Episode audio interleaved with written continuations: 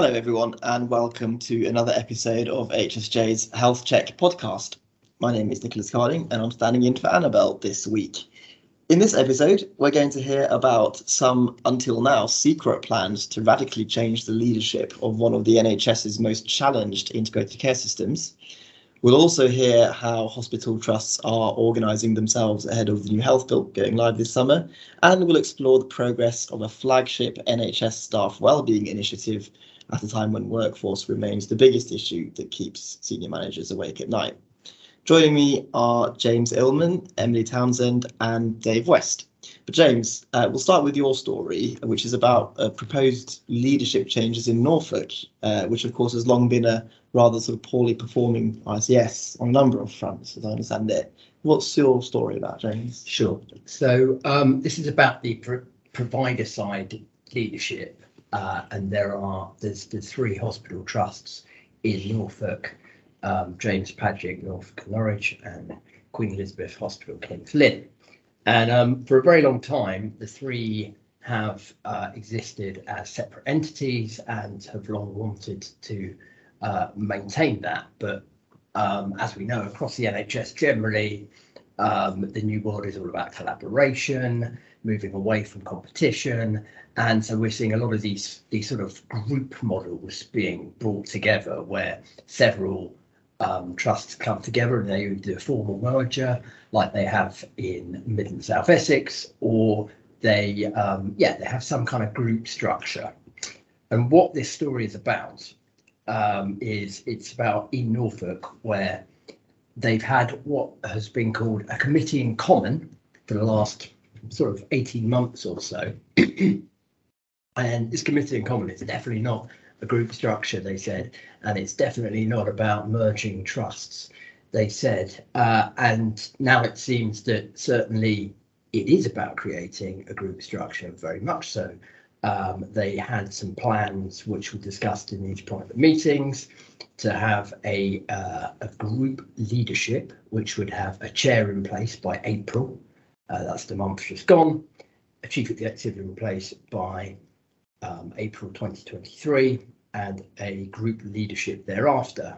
However, uh, the plans have been uh, put on pause for the moment, but the fact that they were drawn up and exist is indicative of the direction of travel for that health economy. And I, I think it's kind of three strands to the story. Firstly, there's the issue that um, you know this is a major governance change. You're talking about uh, three individual trusts then going to a group model and being led by one leadership.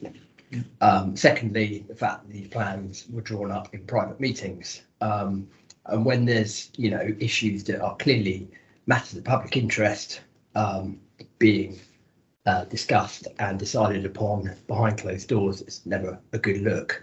Um, now, let's be clear, this this isn't just a problem here in Norfolk. This is a problem across the NHS. Does happen. Um, sadly, this is not unique. Um, and then, yeah, thirdly, having one executive team is something that all three trusts have been, you know, long quite um, opposed to. So clearly, this committee in common has led to them, yeah, some pretty significant changes in in heart mm. In Norfolk. But yeah, as I say, things are on pause at the moment, but it'll be very interesting to see how it develops. Do you know why they have paused these secret plans? What is the um, thinking behind it? The the the, the pause. Well, in um, a risk register, which is where this popped up uh, in some wallpapers, it spoke about a um, uh, resource for the project being withdrawn from. So they obviously had some central resource from NHS England, a kind of improvement director type person in there um, helping them with the structure. Uh, that got taken away. I'm not sure why. It could just be because of cuts in general. Uh, and um, uh, so now it's on pause, but it's it is not halted. It mm. is on pause.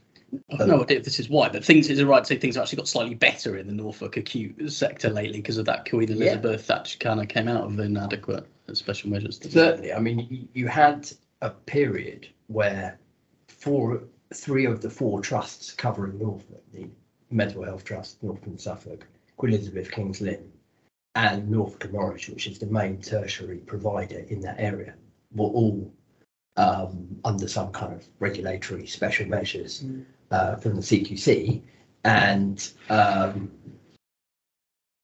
and Norwich uh, went from uh, yeah inadequate to good during the pandemic, which in itself was fantastic, you know, really good achievement.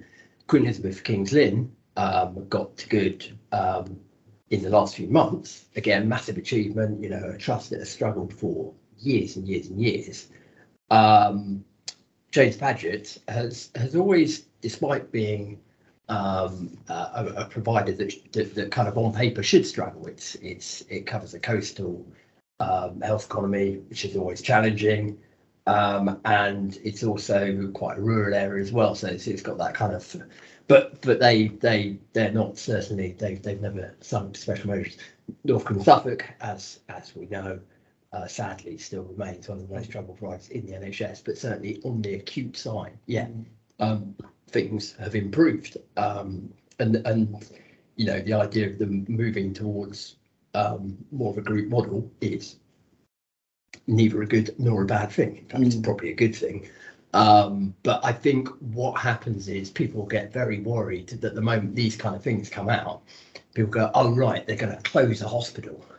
And you can't close a hospital in Norfolk. It's just the the the the, the dispersed population means you need something. Um, they actually Monitor many years ago did a cost benefit analysis on on a serious downgrade of um, Queen Elizabeth Hospital Kings Lynn, and it, it it just didn't add up. Mm. I mean, it doesn't add up clinically, it doesn't add up financially. So that's not going to happen. But I think when these kind of things get spoken about, um, NHS leaders on the patch get very kind of, oh God, people are going to think this means shutting services. Mm. It doesn't. It's just, um, yeah, um, well, it could mean shutting some things, but that's I happened to be a health correspondent in Norfolk about five, six years ago, and I remember I always got the sense that the NNN, so the NN Norfolk and Norwich, was sort of keen to work closer with the two DGHs, but it was the fact that you know from Kings Lynn to Great Yarmouth or Gorleston, it is such a long way. Yeah, they yeah. they don't really see that they have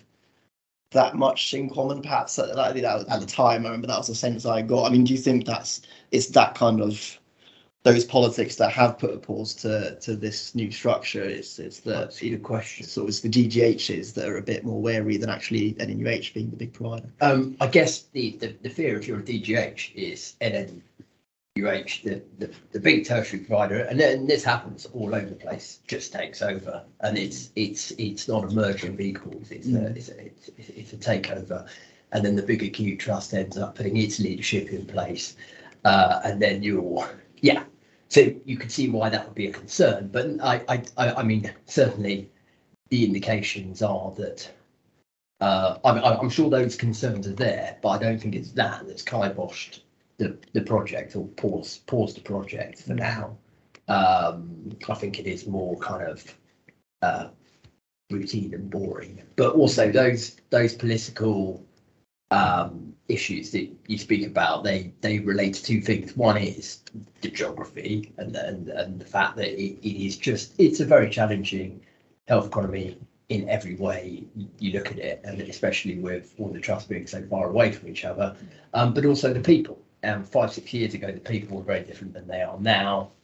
Um, you've got Sam Higginson and Caroline Shaw, who are the two, Sam Higginson at Norfolk and Norwich and Caroline Shaw at uh, Queen Elizabeth Hospital Kings Lynn, who have both led their organisations from, um, you know, a bad place in the CQC to good. Um, you've got a relatively new um, chief exec at um, James Paget. So you've got very different people there. Um, and maybe they just get on a bit better. Um, I don't, um, so they, they, they claim they do, but this is, this is another thing. People always say, oh yeah, you know, in the past, no one got on here, but now we're all great buddies and, and it's very hard to know, um, until, and then someone else leaves and they go, oh, actually, we, we, we, we didn't get on after all. Um, it, it was terrible, but now it's great. So, um, but yeah, I mean, you know, the, the, the very fact that these projects is on the table suggests um, there is better. Um, yeah, Yeah. politics. And I suppose it feels like when you look at what's happening elsewhere in the NHS that it is it's kind of inevitable that there will be some kind of increased collaboration between those three trusts. And Dave, you've been uh, looking at sort of the trend of provider leadership and, and structure in terms of the number of trusts out there at the moment and the extent to which they share leadership. How, how's that picture changed, do you think, over the last sort of five to 10 years? Um, I'm a very consistent, albeit kind of quite gradual reduction in the number of independent trusts, um, both the through actual merger and acquisition to reduction um, from a high point in 2012, well, a recent high point in 2012, the previous high point was of the year 2000, but keeping it recent. Um, 10 years ago, 252 separate trust and foundation trusts, and now there's 208. And the most recent um, actual merger was back on your current patch, Nick, of, of Devon, where an example, I suppose, of a trust, Northern Devon, that was really angry and kicking its, throwing its toys out of the pram. And I don't know the diff, the distances, but I guess it thinks it's pretty far away from Exeter as well. It says it's the most uh, remote mainland trust in the country. There you go. You sort of pit that against um, Norfolk, and um, uh, and so they but they merged in April. You know, having it takes a few years for people to come around to accepting these things, doesn't it? And merge with Royal Devon next to to to, to, to reduce to what I think is 208 trusts and foundation trusts. But you know, the, the the case in Norfolk is that talking about sharing a chief exec, and if you um, if you uh, look at the number of independent chair and chief executive trust teams, you know, so counting um, uh, Barts and, and BHRT as, as one, they've just moved to single chair and moving to single chief executive and places that are sharing chairs and chief executives. Northwest London, um, we've got um, Matthew Swindells as a single chair, sort of four acute trust there. Anyway, if you take all that into account, then there's uh, a 179 sort of independent trust chief team, so fewer than 200 um, compared to 250 essentially in 10 years ago and um, nearly 400 in the year 2000. Um, so it's sort of consistent and you know if you if you take account of those shared leadership it's pretty pretty steep. But if you listen to people like um, who are advocates of, of trusts um, coming together under shared leadership like um, is sir david Dalton, who's who's uh, you know led a, a pretty successful example of this in in manchester um, if you listen to them, they, you know, they should be really more in the ballpark of sort of 50 separate acute, 40, 50 acute trusts um, or acute groups. Um, and, um, you know, there are others who, who would like to see more of this accelerated. Um, Glenn Burley as well has made a success of it with um, with Warwickshire and, and other places in the West Midlands. And um, and so you know, at this rate of change, actually, it's going to be quite a long time before you get down to anything like 50. So Yeah. um, I did also look at um, because of course the kind of more important question is well does it actually work? Is it a, a what good way of improving care? And you, you kind of need a, a pretty well resourced uh, project to look into that, which is not probably in really in anyone's interest to at the moment to, to do that. But if you look at there are certainly question marks about whether it re- is really successful. Um, there are examples where it has been, like the two I've mentioned. Um, you know, um, me and James were just um, reminiscing about the 2013 um, list of Keogh trusts earlier today, and some of those have, and, and actually a lot of them have, have improved, come out. They're no longer sort of special measures um, cases, um, and some of those is, is have done that independently. Some of them, like um, George Eliot, have, have done it, you know, and, uh, with the help of hospital groups or Pennine Acute, which wasn't on that list, but has, has sort of benefited from merger. Um, but others have done it on their own. But if you look at, I was I was just looking at um, staff survey results, which are a good kind of cultural barometer of, of how places are getting on, and actually single site trusts. Um, you know, so I looked at morale, um, and it's consistent over since 2018. M- morale on average is better at trusts which have one, which run one major Mm. hospital, um, and then next in the queue is those that run two, Mm. and then the organisations which are running three or four um, major hospitals, which are you know getting towards pretty substantial sized groups, they have um, worse um, morale again, and you tend to see with the staff survey that these you know that pattern would be repeated in other things. Um, but whether they make it better, you know, that's not quite the same thing Can they make it better or worse? Because we might have ended up with three hospitals because you took over somewhere where there's not very good morale. Um, Is that because they feel such a strong sense of identity, though? I wonder. To, well, and it's- you know places like Homerton and um, see other classic examples. Yeah, single site trusts which are successful have always been pretty successful. Some would say well, you know, because of circumstances or they're well resourced, Mm. and so they've got a strong sense of identity. But you know, what's wrong with that if it if it works? And maybe it, it doesn't mean that um, doesn't mean that creating bigger ones and sort of uh, lumping them together is is going to help. Um, but it, it does seem to, in some cases, the sort of example, the, two- the examples I've mentioned,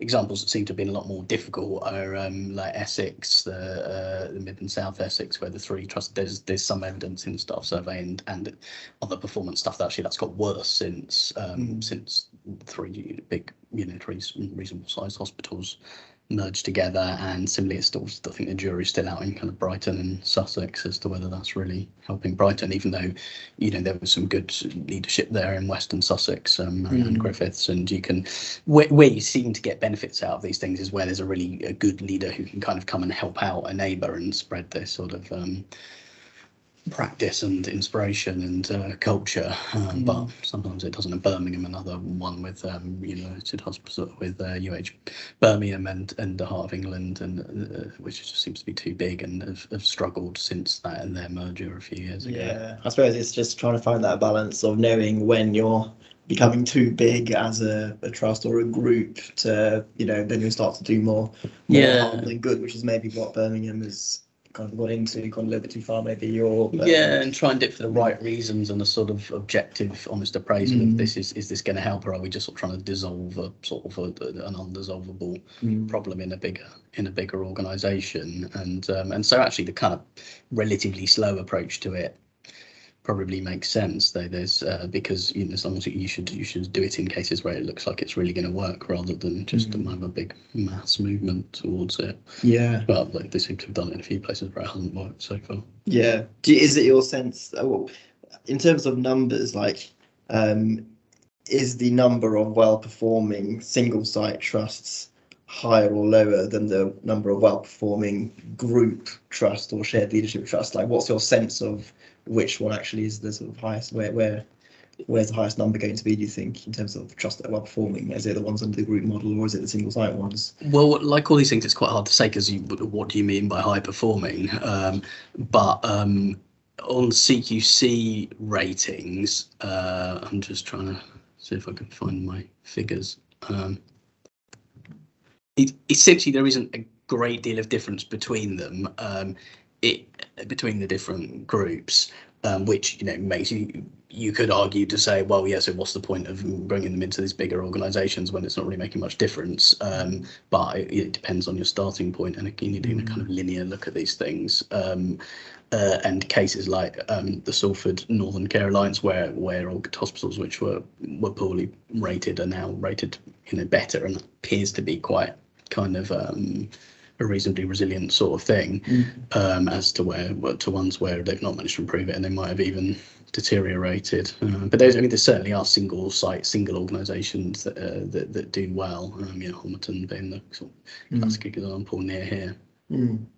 Okay. Um, well, so it feels like the trend is that it, that that will keep going. It'll be more of a group model than sort of single site ones. But I guess we'll we'll watch that carefully over the next few years. question of pace and whether I mean that there's a lot of pushing for provider collaboratives at the moment. Everyone must have a provider collaborative, but in some you know areas, counties, STPs, they seem to be, you know, that's kind of a tick box thing and doing some nice and sort of nice to have working together rather than pushing the organisation to be run by the same people run as one. Mm. So moving from sort of uh, senior managerial leadership structure talk down slightly to the more uh, general NHS staff um, issues. Um, Emily, uh, obviously we hear a lot about how exhausted NHS staff are at the moment, how much mental stress they've been under during the pandemic. But you've written a story this week um, which shows it looks like only a sort of small number of staff are actually accessing a, a flagship staff wellbeing service, um, which certainly raised my eyebrows a bit. Can you just talk us through what your story is about and what you think it shows about staff uh, wellbeing so far? Yeah, so the NHS Wellbeing Hubs for Staff were introduced in February last year um, with £15 million of investment. So now we've discovered through an FOI request um, that these hubs have had a total of 53,000 or so contacts in their first year. Um, as far as we know, that's the first time those numbers have been published. There's not much data available on them, Mm. but there has been some concern um, among you know mental health sector leaders that those numbers are actually quite low, um, particularly percentage-wise, because they include both NHS and social care staff. Um, the hubs are open to both groups, and that 53,000 figure equates to under 4% of the total NHS workforce as of January 2022. So what that's done, and obviously it includes the social care staff, so uh, you know it's considered relatively low, um, and it's kind of sparked some calls for sustained investment. Obviously, they they are being used, um, but it's raised some questions as to sort of why they're not being used as much as expected, perhaps, particularly given um, we did some separate analysis for the story, which showed that there'd been 8.3 million sick days over the last five years. So clearly there's a lot of pressure facing staff um, and I think there's you know there's questions over why so little um, percentage wise are actually taking up that offer. Yeah, we'll come to that in a second. But what what what do the hubs actually do? Just from my understanding. So what we for the research for the story, we were looking at kind of what different offers there were across the country. Um, so essentially, a lot of them have direct support. So a staff member, if they they feel they're struggling, they can access um, their hub in their area. The sort of various areas have sort of four or five within them, and staff members can phone up and they can say how they're feeling and then they'll be assessed they'll have a normally have an assessment um, over the phone or via email or they can fill in a form on a website for instance and you know their level of need will be assessed and if they need to go to secondary mental health services then that's dealt with separately but the offer primarily from the hubs is you know kind of a direct support um, so it would be, you know, offering maybe signposting to different agencies, that kind of thing. Um, but it's it's meant it's designed to kind of give them that support and make them feel like they're listened to. Mm, okay. So in terms of the reasons why um, this number perhaps is lower than people think it should be, are the what what are people's thoughts on is it because it's not well publicized this scheme or people sort of wary of getting in touch for other reasons? What what's your research sort of found found there? So it seems that, that there are some gaps um, in the support offered across the country. So it's not standardised yet, and there are efforts being made to do that. Um, so, for instance, in North Eastern Yorkshire, um, they offer phone support seven days a week. Um, whereas in the southwest they're operating sort of Monday to Friday, nine to five. And speaking to Mental Health First Aid England, who they offer the training to the staff who are running the support hubs. Um, and essentially, there's been a lot of anecdotal um, reports of frontline workers in particular, which you know arguably are the ones under the most pressure and you know perhaps in most need, are struggling to access during working hours because they are only open. Some of them are only open nine to five, and obviously that's a problem. Um, we've also got uh, an issue where perhaps in some areas it's not as well publicised, and perhaps people don't know about them as much. But there's also something else which has kind of emerged since since the story has gone out, which was sort of on the comments underneath the story, and also you know on social media, people talking about you know reporting that lots of people feel as if they might be you know have some detriment from accessing the hubs which obviously is, is of a concern that's something that we'll look into but i think there are obviously various reasons and clearly there's you know there's a good reason for the hubs and clearly they are you know should be helpful. It's just making sure that they are standardised and effective. Hmm. When you say detriment, do you mean what staff are afraid of being penalised for by accessing this support that they're worried about? Um, you know what their their managers are going to think, or what what specifically would they potentially be afraid of? Yeah, I think there's a concern that if they access the support, that there may be some you know negative feedback or negative reaction from managers, for instance. So um, I believe that, you know, the referral, once you get referred to the hub, it is alerted to your trust. And perhaps, I think there is, there's a, there's a scheme for managers, I believe, where you can kind of be anonymous or whatever, but I think the majority of people are do flag up on the system, for instance. So I think there is a concern there over it. And obviously, it's something that we'll explore in more detail once we know more about it. Um, as I said, it's kind of early days because there's not much data available on the hubs at all, and that is something that the Royal College of Psychiatrists are calling for more data and better data so that we can actually understand, you know, um, what the standardisation is, and also make sure that people can understand how effective the hubs are really. Yeah, is, it? I mean, during the pandemic, I think we sort of got several times sort of press releases from NHS England saying, you know, staff wellbeing is the most important thing, and here's what we're going to do to to tackle it and try and improve, um, you know, our workforce's mental health.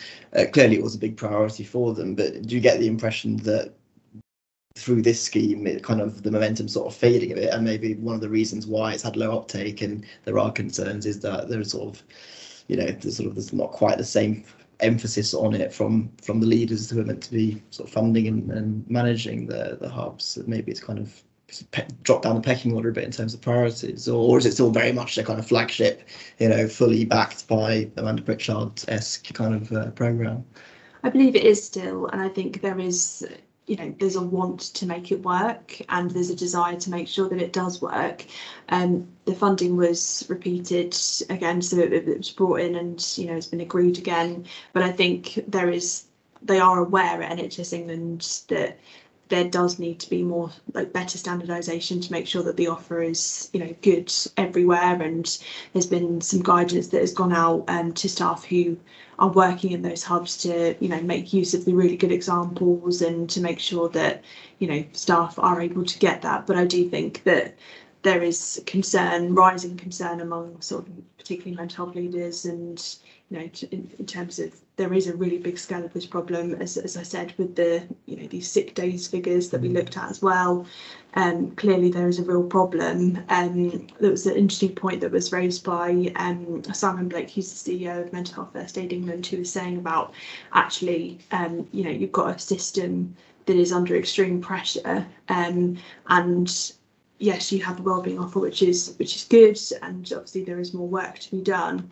But I think until you solve some of the sort of wider problems, um, so, you know, like staffing issues and until you sort those out how can you a bit of a contrast today with the, the, the there was um during um the more the heights of the pandemic and kind of between waves there was the rhetoric about making sure everyone takes their holidays and don't do your work mm. don't work too hard and things wasn't there um whereas today you know now the just um today the news has come out with a letter about elective um you know finding enough workforce to get through the elective backlog which you know although it doesn't say clearly doesn't say neglect people's well-being. It's kind of about squeezing every um, iota of work out of people by removing, you know, any disincentives to do extra work, removing caps on the amounts of sessions you can do and stuff like that. Which is so there's there's obviously a slight um, contradiction about or slightly conflicting objectives about looking after people's well-being and just the only the reason there are not additional clinical staff coming in in great numbers. So the only thing you can do is try and get more work out of people.